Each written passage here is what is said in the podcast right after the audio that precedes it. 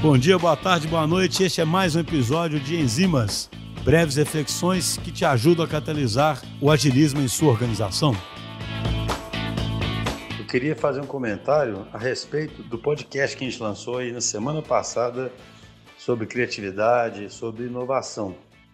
E claro, existe um episódio todo sobre isso, mas eu achei tão interessante a conversa que a gente teve nesse, nesse podcast e achei muito importante a gente destacar como é que um ambiente, uma cultura organizacional, uma estrutura adequada podem ser habilitadoras de uma característica que muitas vezes a gente reputa a talentos individuais natos, né? A gente fica sempre querendo associar a criatividade a um brilhantismo de algumas pessoas que têm essa capacidade de ter insights diferentes, né, de serem extremamente criativos. Eu nem vou entrar aqui no mérito de que, claro, devem existir pessoas que têm muito mais esse perfil, né? Tem pessoas que têm a mente mais aberta, tem pessoas que têm talvez um repertório maior e, e um tipo de, de visão de mundo que permite que elas sejam mais criativas. Mas também acredito que seja indiscutível como é que um ambiente pode ser habilitador ou completamente desabilitador da criatividade. E foi isso que a gente destacou muito naquele episódio.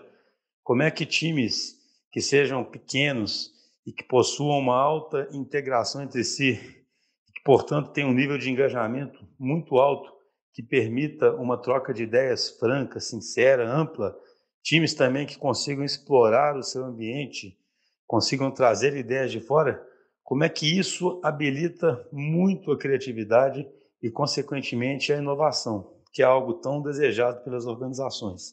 E como, claro, o papel do líder é tão importante para habilitar esse tipo de estrutura, para permitir que a organização comece a passar para o modelo em rede, para dar espaços para os times, para permitir que essa criatividade possa aflorar.